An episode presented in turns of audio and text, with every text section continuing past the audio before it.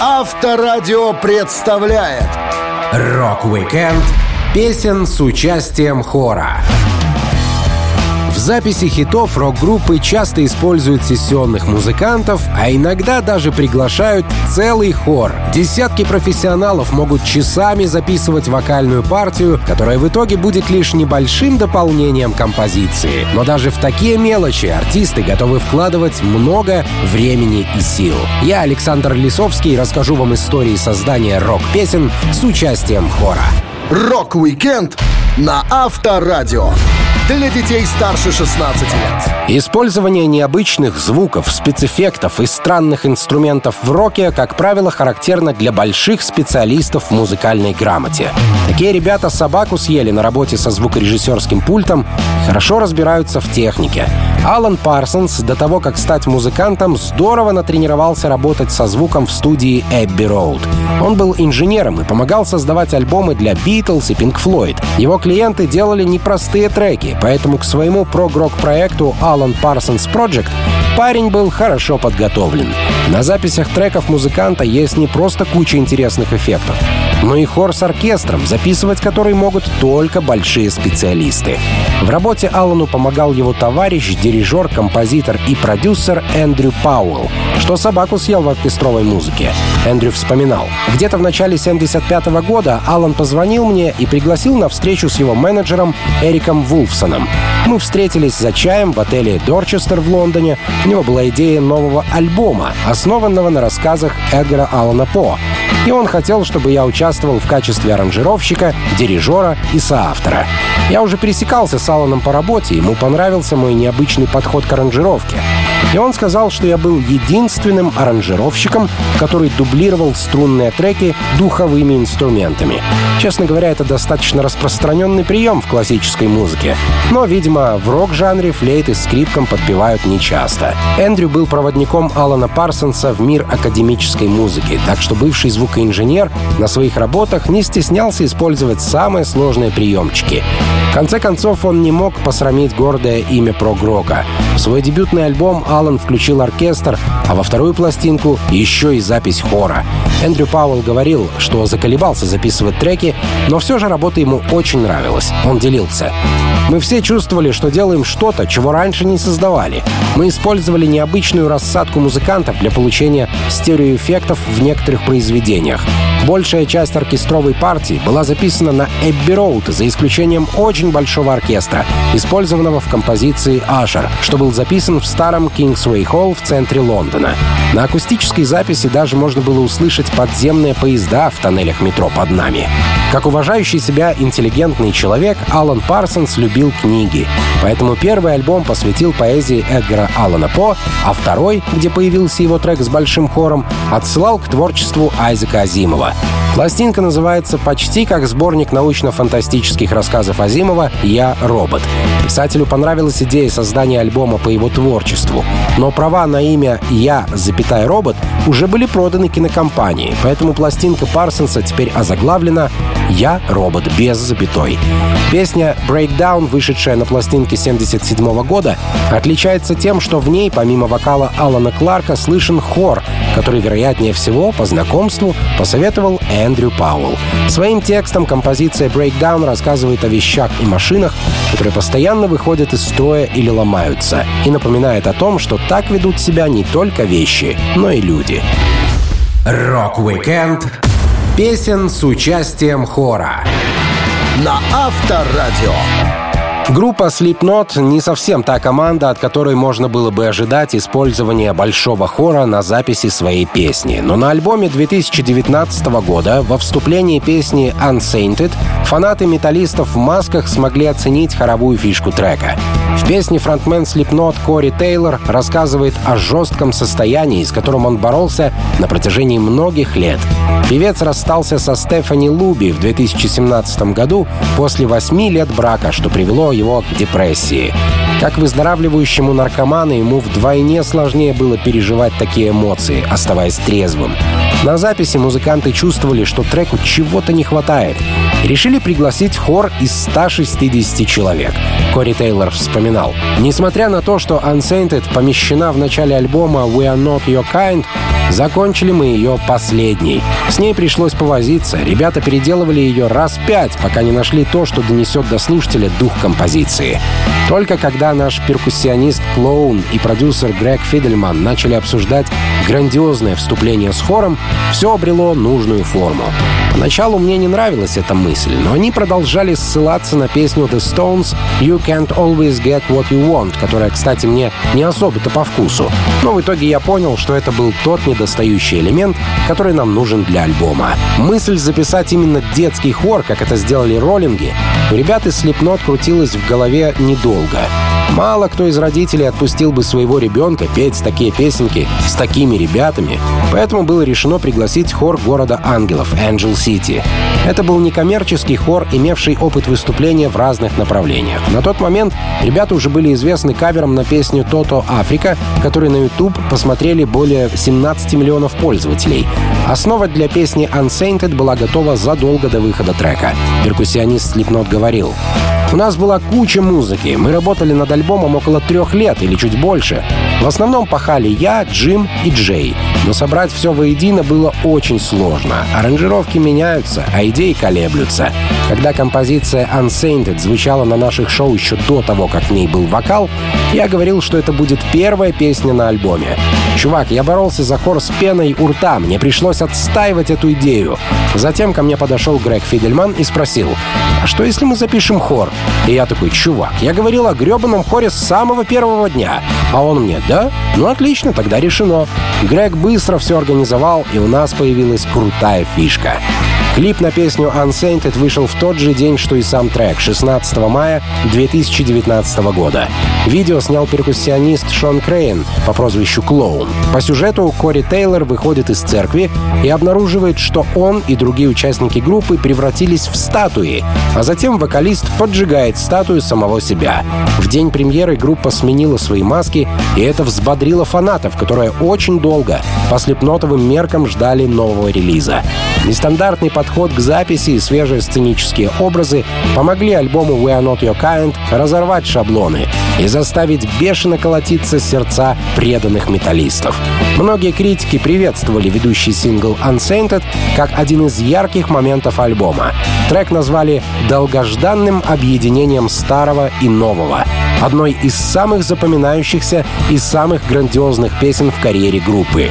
И в итоге он занял десятое место в чарте Billboard Mainstream Rock, что считается очень крутым достижением.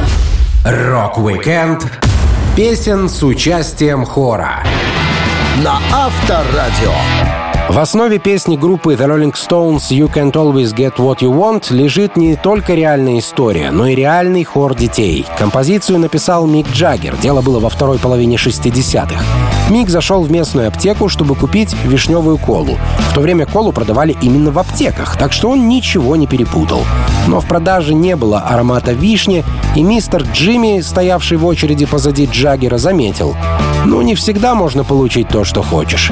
Это и стало темой нового трека. Кто именно оказался прототипом мистера Джимми в очереди, точно неизвестно. Строчка может быть отсылкой к Джимми Миллеру, который был продюсером The Stones в то время, или к Джимми Хатмейкеру, местному парню, что бродил по улицам без цели. Его называли мистер Джимми, у него были некоторые физические отклонения, но большую часть времени парень казался остроумным, хотя много разговаривал сам с собой. Кит Ричардс рассказывал, как родилась композиция. «You Can't Always Get What You Want» практически целиком заслуга Мика. Помню, как он пришел в студию и сказал, «Я принес песню». Я спросил, слова уже есть? А он говорит, есть, но не знаю, как она будет звучать, потому что он написал ее на гитаре в фолковом варианте. Мне пришлось подыскать ритм, идею, а позже мы добавили хор в конце. Мы хотели зацепить и тех, кто тусуется у сцены, и тех, кто сидит в ложах. Мик и я считали, что хор просто необходим. По опыту наших американских концертов с черными госпел-певцами людям такое нравится. Но в итоге нам прислали не певиц, а детей. Джаггер добавил, «У меня была хорошая идея создать хор, вероятно, госпел-хор. Но на тот момент его не было. Наш аранжировщик Джек Ницше или кто-то другой сказал, что мы можем пригласить лондонский хор Баха. И мы ответили, о, это будет весело. Хор детей, поющий припев, состоял из 60 голосов, дублированных, чтобы звучало так, будто вокалистов еще больше. Согласившись на работу с группой Rolling Stones, хор позже сильно пожалел. Они попросили удалить свое упоминание из альбома, когда узнали, что пластинка называется Let It Bleed и содержит Midnight Rambler, песню о серийном убийце.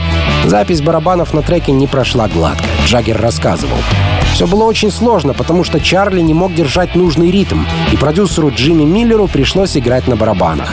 Миллер просто сказал Уотсу, «Чарли, можно я покажу тебе, как нужно это исполнить?» А Чарли психанул, вскочил из-за установки и такой, «Раз ты все знаешь, почему бы тебе тогда и не сыграть самому?» Он ушел, а Миллер остался, и песня была записана. «You Can't Always Get What You Want» вошла на сторону Б сингла «Hunky Tonk Woman». Пластинка вышла в день смерти одного из основателей Rolling Stones Брайана Джонса. Но перенести что-либо было уже невозможно. Существует также вариант без хора, появившийся на концертнике The Rolling Stones Rock and Roll Circus, записанном в 1968 году. Однако самая популярная версия с детским хором, хоть была создана на сессии пластинки Beggar's Banquet, вышла чуть позже на альбоме Let It Bleed и стала песней, по которой поклонники роллингов почему-то просят не судить о группе в целом, поскольку она сильно выбивается из остального творчества музыкантов.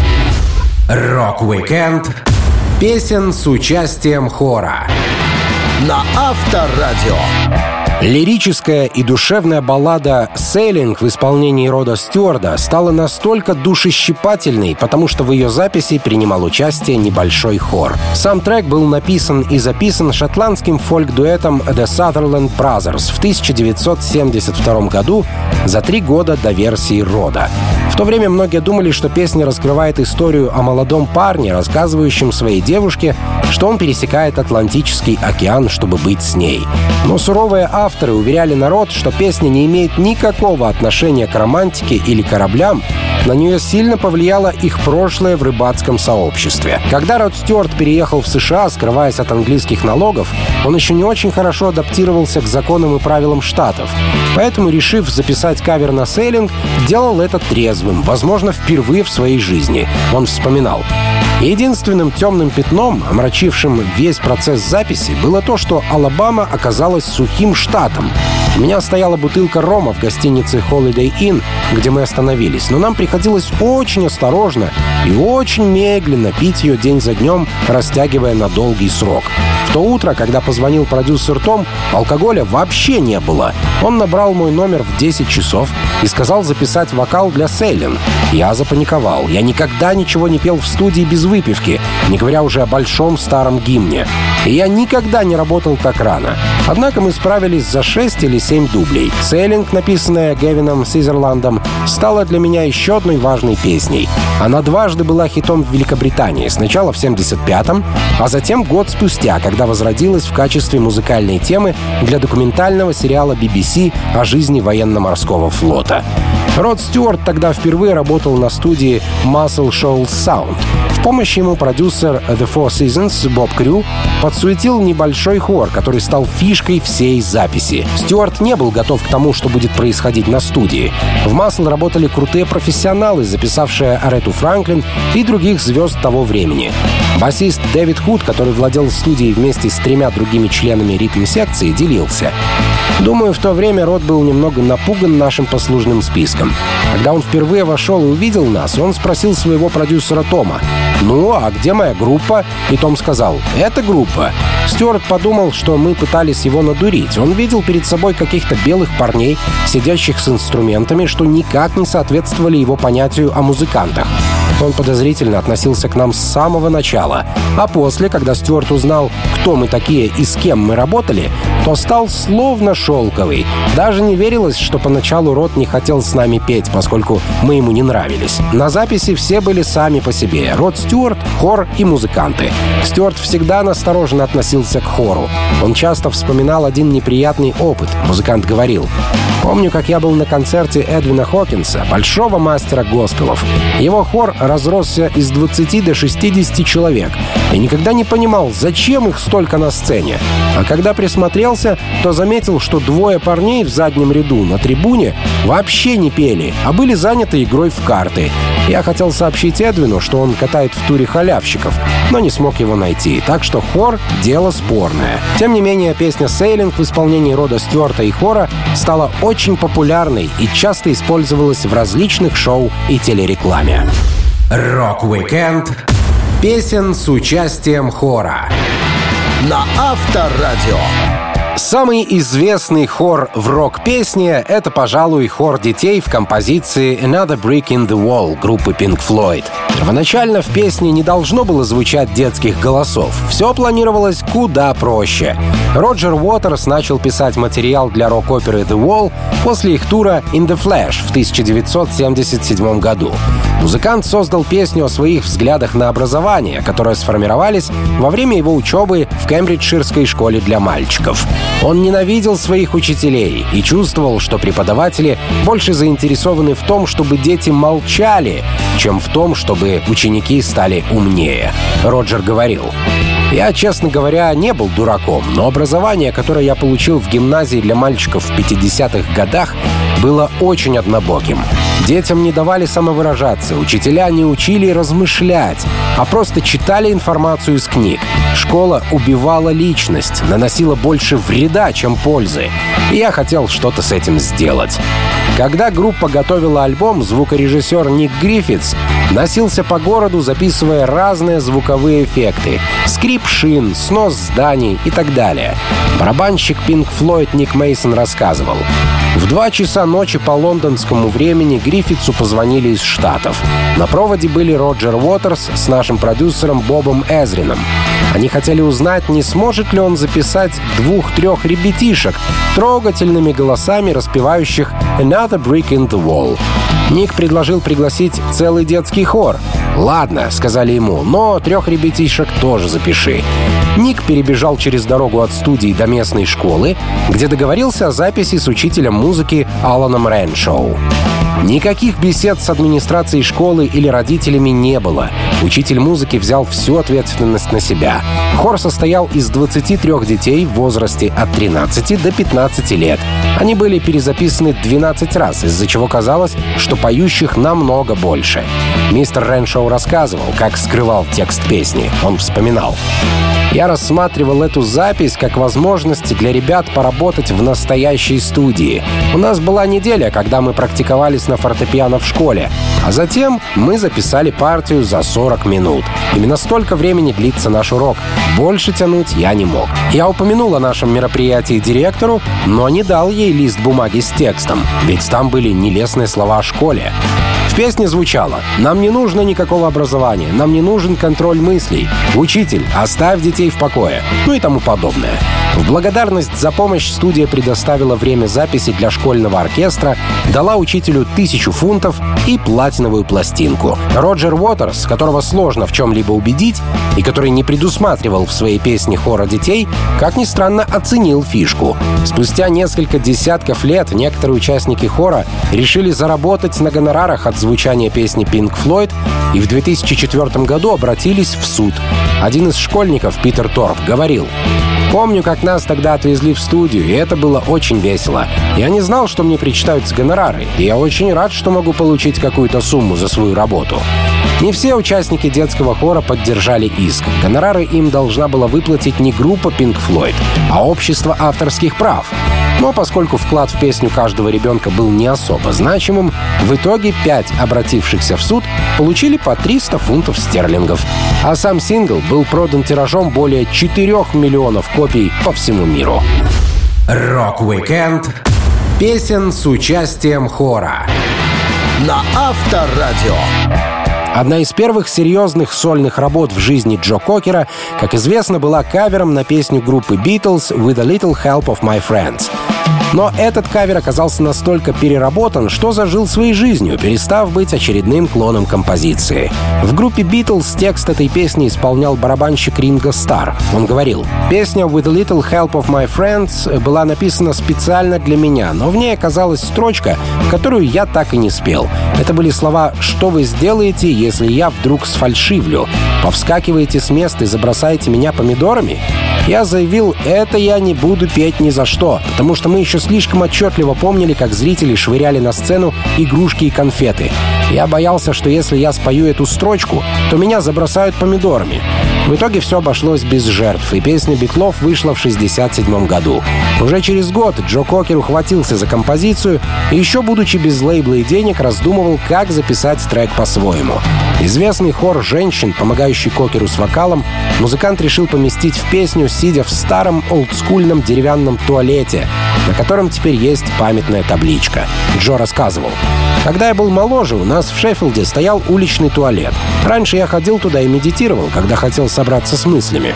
Я просто помню, как сидел там в ожидании очередного озарения. Внезапно у меня возникла идея сделать «With a Little Help of My Friends» с хором черных девушек. Я черпал вдохновение у Рэя Чарльза и Ареты Франклин. Кстати, говорят, что тот сортир все еще стоит, а на двери висит табличка, рассказывающая о том, какие идеи в нем родились. Кокер и его приятель-пианист Крис Стейтон записали демо-версию, но она была слишком простенькой. У них не было никакого хора черных девушек, а хор белых мужичков совсем не подходил для будущего хита.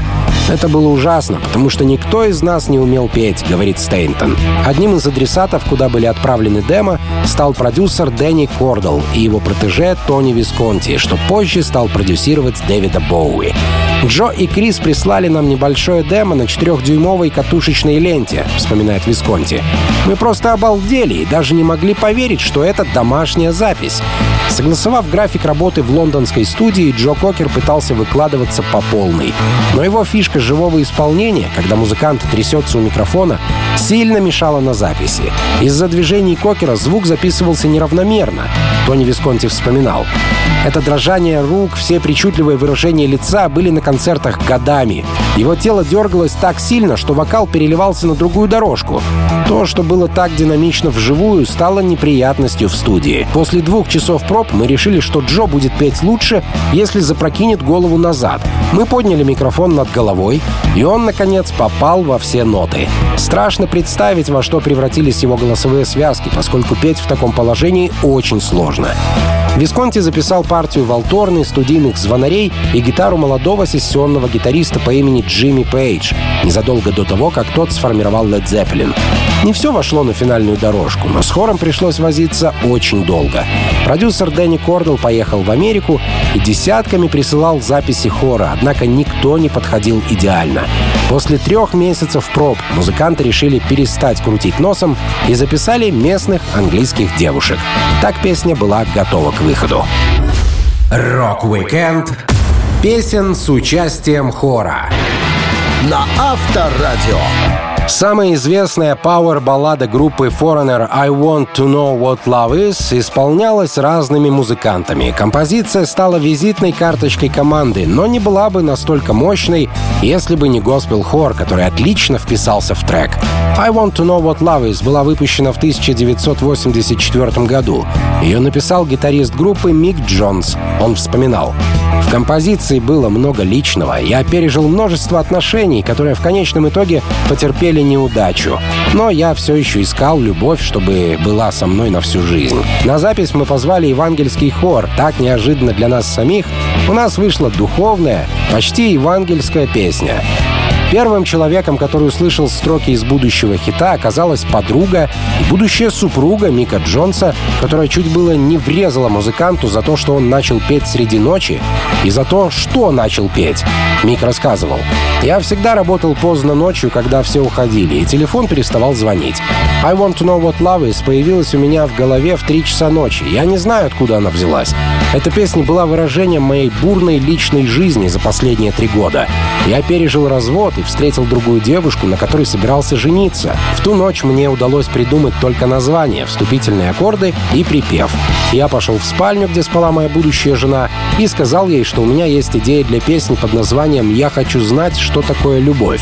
Она такая «Что? Ты что имеешь в виду? Мы с тобой столько встречаемся, разве ты еще не знаешь, что такое любовь?» Тогда я понял, что со словами надо было бы как-то поосторожнее.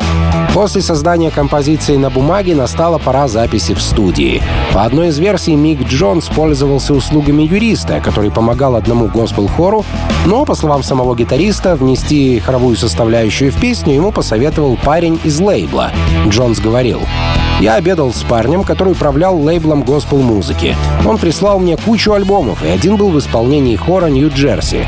Когда я их услышал, у меня в голове сразу же зазвучала наша песня. Так что я поехал в Нью-Джерси и немного понаблюдал за их репетициями. Ребята звучали фантастически. Они никогда раньше не записывали мейнстримовый альбом и хотели попробовать что-то новенькое. По итогу в студии Right Track в Нью-Йорке собралось около 30 человек из хора. Они сделали несколько дублей, но получалось слишком просто. Все звучало грамотно, но без искры.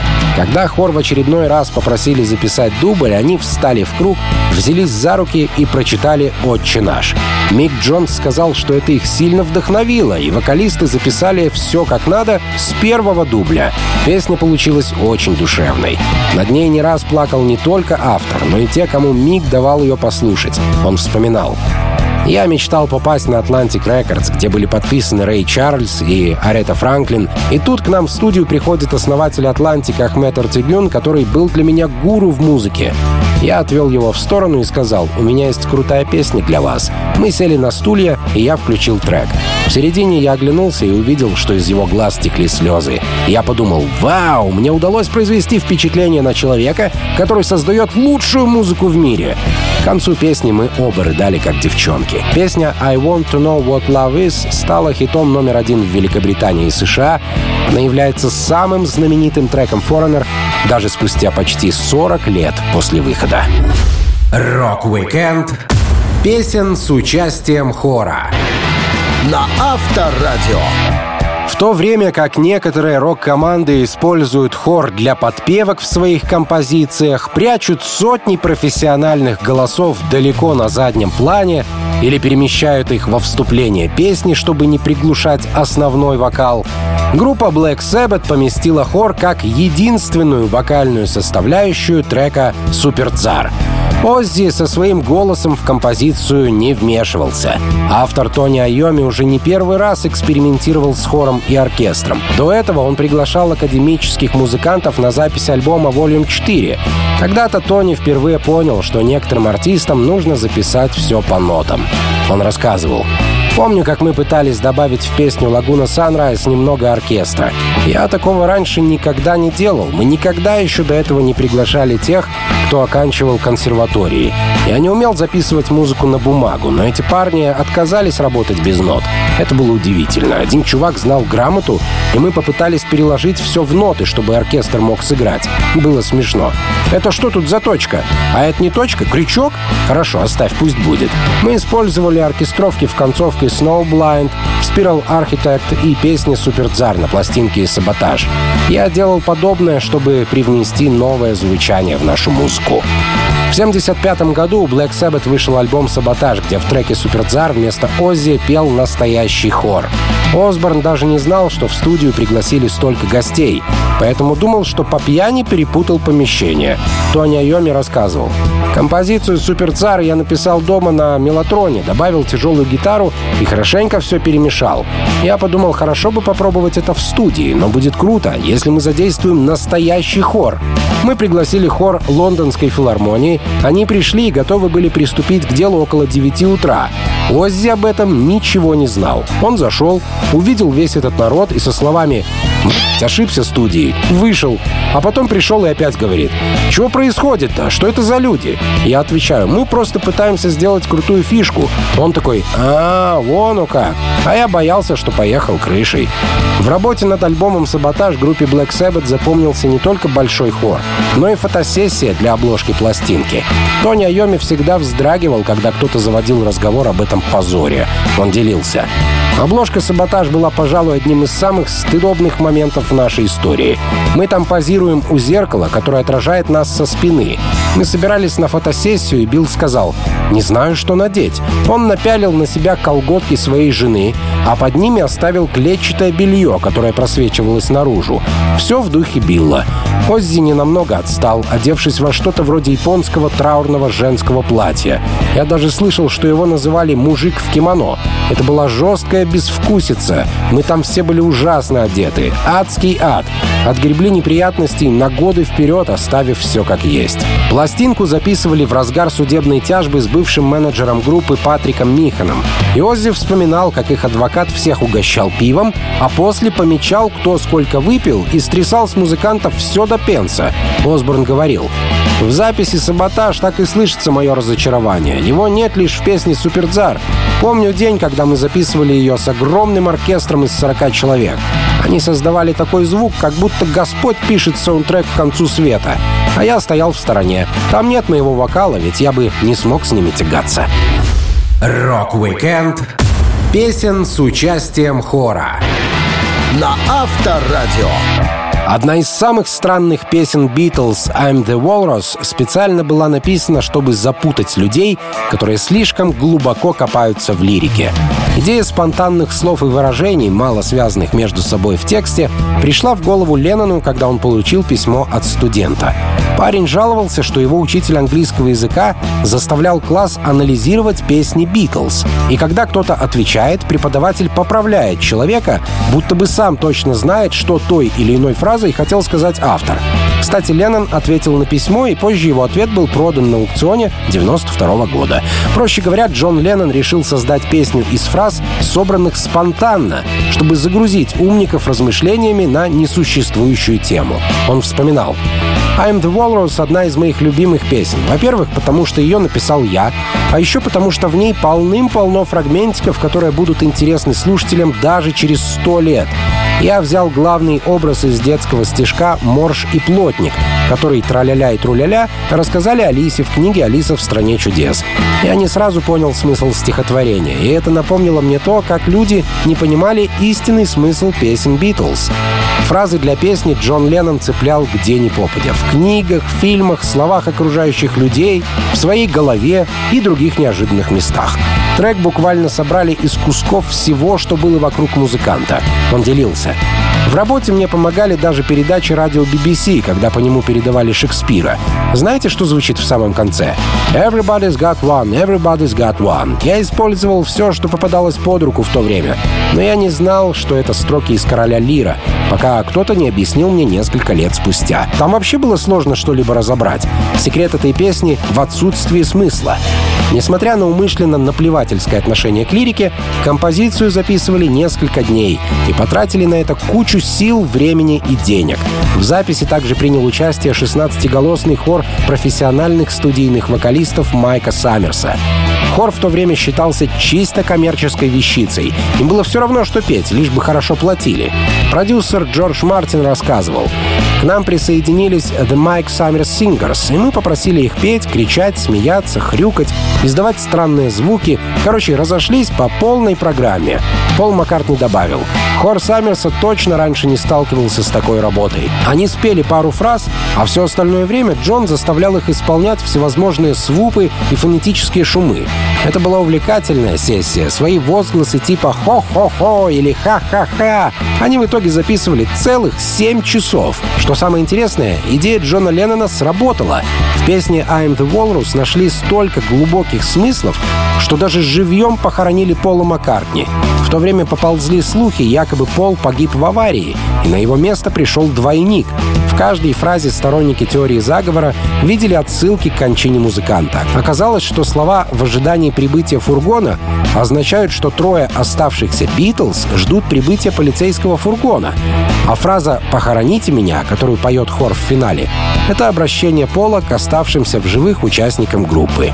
Прикол Джона Леннона удался. Люди заблудились в своих мыслях, а критики высоко оценили песню. Так что 7 часов работы хора над стонами, криками, звуками и пуками не прошли напрасно.